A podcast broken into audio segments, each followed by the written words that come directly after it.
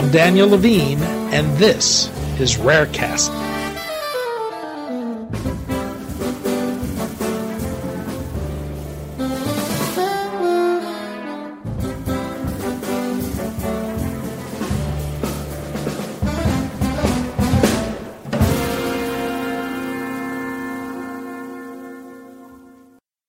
The high cost and long time it takes to develop drugs has people looking for alternative strategies for finding new treatments. One such approach is repurposing, finding new uses for already approved drugs. This is particularly compelling for rare diseases where small patient populations can serve as a disincentive to drug developers and the need for therapeutics is largely unmet. We spoke to Bruce Bloom, President and Chief Science Officer for Cures Within Reach, which launched the crowdsourcing platform Cure Accelerator to fund repurposing research for rare diseases. Bloom discussed the benefits of repurposing, how the Cure Accelerator will work, and why he believes the initiative could help to build a new approach to repurposing research and developing treatments for rare diseases.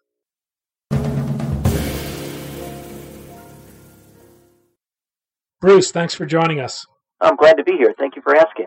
We're going to talk about using drug repurposing as a cost effective way to accelerate the availability of new treatments for rare diseases. Your organization, Cures Within Reach, and, and a new crowdsourcing platform to fund this work, Cure Accelerator. For people not familiar with Cures Within Reach, perhaps you can start there. What is it? How did it come about? What does it do? Cures Within Reach is a global nonprofit that's headquarters in the Chicago area and our mission is to drive more treatments to more patients more quickly using repurposing, which we define as using anything that's available from medic- medicine or science and can be immediately incorporated into clinical care. So drugs, devices, diagnostics, nutraceuticals, generally regarded as safe compounds, and even things from integrative medicine like uh, biofeedback, uh, hatha yoga. We even have a, a program called Dogs for Cures, which repurposes dogs and turns them into diabetic alert dogs to help patients who are having trouble controlling their uh, blood glucose. So we believe that, that the importance is that because these things are already available, because they're almost always safe for human use uh, in a wide variety of, of patient populations and settings, we know their interactions with other therapies. If we can prove that they work, they can become immediately available for physicians to prescribe to their patients. And the cost of doing the research is low, the time of doing the research is short, and the cost to the patient of the eventual treatment is fairly inexpensive. Is, there any realistic way to compare the cost of doing the clinical work for repurposing a drug versus, say, the the traditional drug development process in terms of time? There is. Um, you know, the, the averages are, are for all drugs, but de novo drug development takes somewhere between 10 and 20 years and costs somewhere between 400 million and 4 billion dollars depending on what information you use and what you put into that. Drug repurposing, on the other hand, can be as inexpensive as a couple of hundred thousand dollars which pays for a robust clinical trial. Those data are then published. Physicians see that publication, decide that because there's no other treatment for this rare disease, I'm going to try this off label and it works. And that can be as short as two years. So two years versus 10 to 20, $200,000 versus a billion. Even if you take a repurposed drug or device all the way through a regulatory process, it rarely takes more than three to five years, and it rarely costs more than $40 million. And so there are some huge time and cost savings, and the eventual cost to the patient afterwards is also comparably uh, cheap. When we repurposed the drug sirolimus for the rare disease autoimmune lymphoproliferative syndrome, we spent less than $250,000. We took less than 30 months to do it we published a clinical study that showed that 85% of the patients were in complete remission within 60 days, and some of those patients have been in complete remission for over six years now. And the cost of the drug was less than $5,000 a year, and the healthcare savings on a, on a per patient average was about $90,000 because it reduced the symptoms so much that they were no longer hospitalized or needed to be on the other expensive palliative therapies that they were on. Well, the idea of drug repurposing is not new. You, you mentioned sirolimus. Are there some other good examples that have come about? Absolutely. Um, in the rare disease area, there's a lot going on in this. Um, besides the autoimmune lymphoproliferative syndrome being um, treated by sirolimus, we've repurposed it for five additional uh, rare pediatric autoimmune conditions such as Evans syndrome, uh, pediatric lupus, uh, and a couple of other similar diseases. Um, we were involved in the repurposing of nutraceuticals for the rare disease familial dysautonomia. This took place at Fordham University. And we talk about nutraceuticals, we're talking about things you can usually buy at, you know, general nutrition centers, but that are, you know, very powerful biological uh, compounds. They've just never been approved as drugs. But in this case, it was um, EGCG, which is the sort of the, the main component of green tea that seems to have uh, significant biological properties. Some tocotrienols, which are vitamins E, um, vitamin A, uh, genistein from um, that's from soy. All of these things together did some uh, gene upregulation, uh, solved some splicing defects, and in the disease familial dysautonomia, we had patients that were literally on their deathbed and now are living long and fruitful lives. And um, and that was all through repurposing of things that you could buy at the health food store. The the total protocol there on a weekly basis is less than thirty five dollars, and yet these kids really have com- their lives have completely changed because of this this research, and it happened so quickly from the time the gene was discovered to the time the first patients were able to um, get access to this new therapy was less than four years. So, on, on its face, repurposing seems like it would be a, a slam dunk, but I take it part of the problem is that in many cases, drug makers may not see it in their economic interest to pursue repurposing, particularly for rare diseases with small patient populations. What are some of the barriers to repurposing drugs?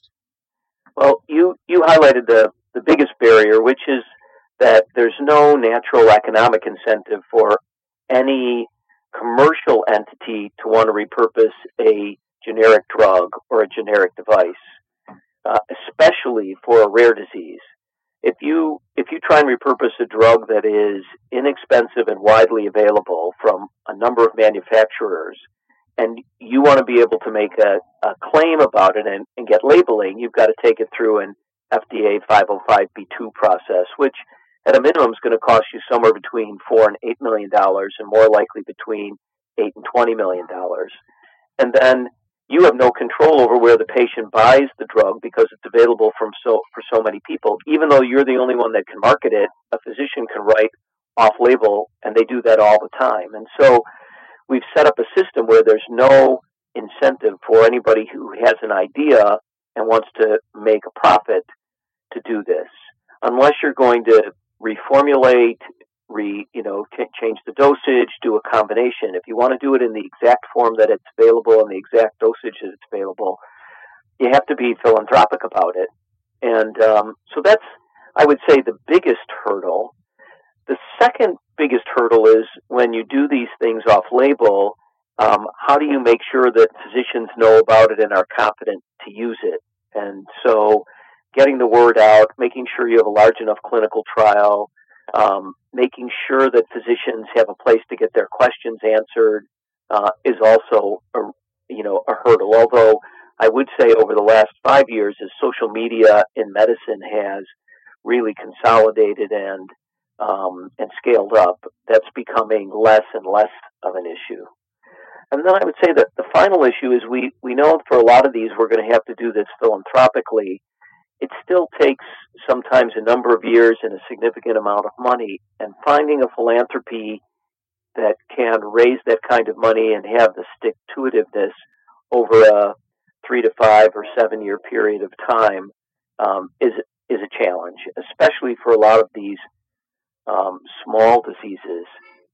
And something that, that comes into play often is that um, sci- some of the small um, disease specific nonprofits in the rare sector have really amazing scientists and clinicians that work for them. And if they're not focused on drug repurposing, when some of these ideas come in, they're they're not necessarily seen as innovative because they're using old drugs, you know, which we've known about for a long time. And the innovation in repurposing is the speed and the cost and the ability to safely treat. But that's not always the kind of innovation that's cherished by scientists, clinicians, and sometimes the funders on these boards. So helping them see that there's some different kind of innovation uh, in repurposing is one of the things that we do at Cures Within Reach. Well, Cures Within Reach and the Canadian Institutes of Health Research, the Canadian government's health research investment agency, have, have partnered to create the Cure Accelerator, a new crowdsourcing platform to fund repurposing research for rare diseases. How did that partnership come about?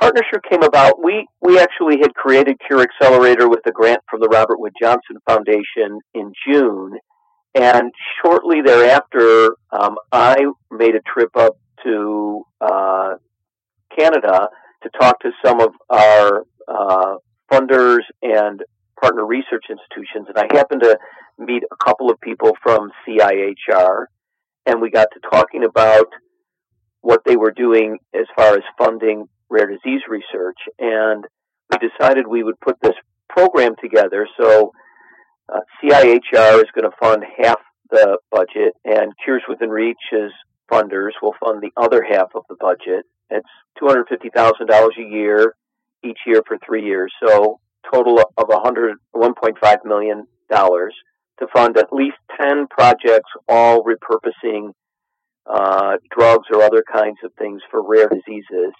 And Cure Accelerator is going to be used as the portal through which initial proposals will be uh, sourced and reviewed.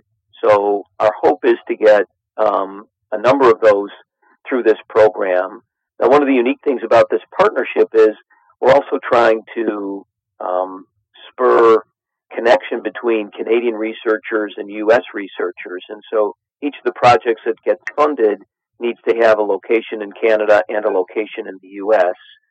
Um, doesn't mean that patients need to be treated in both countries, but at least part of the research project needs to be done in both countries so that um, it, one of the reasons that we're doing this is so that we get uh, KOLs in both countries to be aware of what's going on. And when the projects are successful, we have entree to the the clinician community in, in both countries so we can get the word out quickly.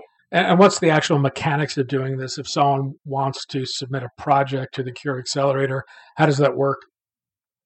To submit a project, you need to register for Cure Accelerator. Register registration is free and takes about 30 seconds. Uh, you you'd want to register as a researcher or as a clinician because those are the two user categories that are allowed to publish proposals. And then there's a, a fairly short form letter of intent proposal uh, um, function on the site.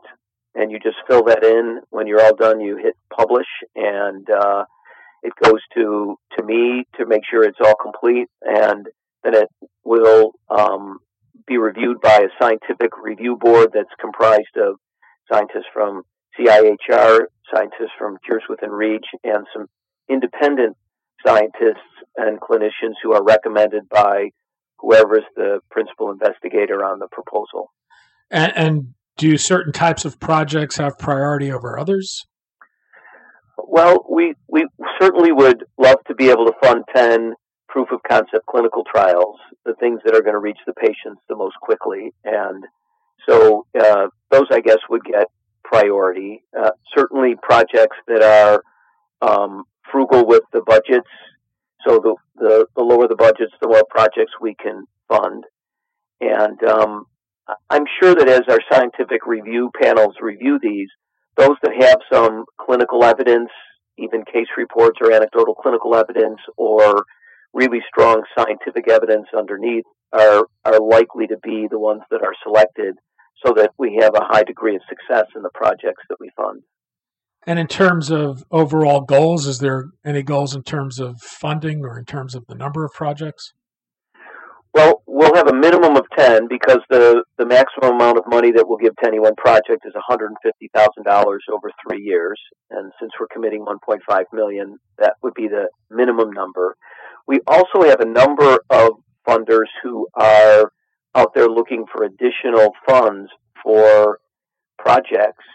If any rare disease foundation was interested in putting up some money and partnering, we would help locate projects for a specific rare disease, and if those projects came in uh, and uh, passed muster in the scientific review group, um, those funds, those disease-specific funds, could be put towards those projects, either you know alone or maybe leveraged with some funds that uh, we have in the CIHR Cures Within Reach partnership.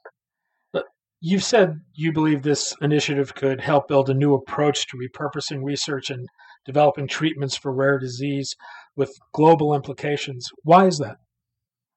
Well, one of the things that we've we found in the years that we've been doing this kind of repurposing research on a one-to-one basis is how hard it is to find all of the opportunities that are out in the world.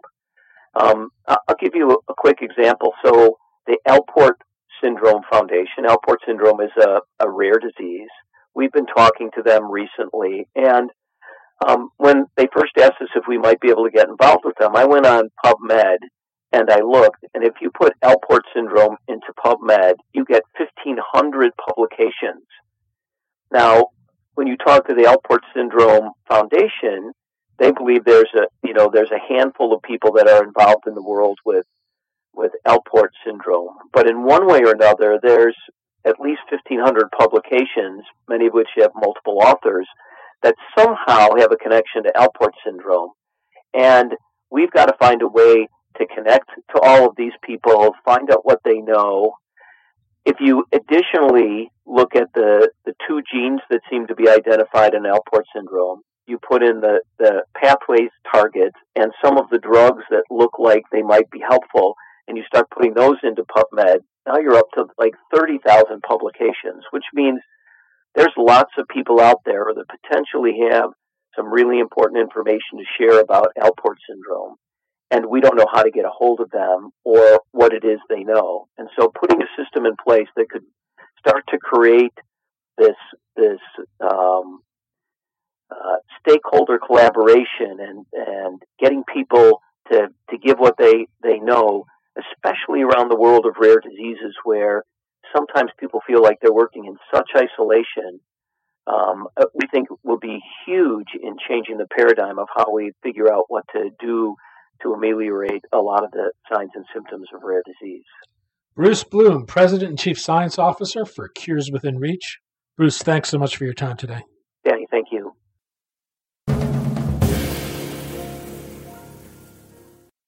Thanks for listening.